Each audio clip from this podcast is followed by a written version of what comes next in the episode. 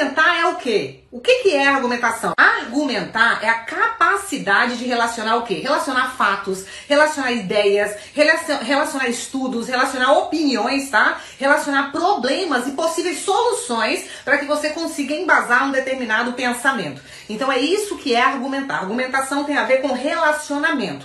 Não é à toa que a competência de número 3 é uma competência que hoje ela vem realmente colocando alguns alunos na berlinda. Por quê? É uma competência que passou a ser extremamente cobrada. Hoje não é tão fácil você alavancar a sua nota na competência 3 como acontecia antigamente. Por quê? É a competência riso. Riso. Por que riso? R de relacionar, I de interpretar, S de selecionar e O de organizar tá bom? Então a competência riso é a competência de número 3, relacionar, interpretar, selecionar e organizar o que? Ideias, fatos, opiniões, estudos, dados que possam estar ligados ao seu problema ou à solução do problema que você está apresentando. Combinado? Então é isso que é argumentação, é relacionamento. Quanto mais você consegue fazer esse relacionamento de uma forma objetiva e direta, mais você mostra o seu poder argumentativo.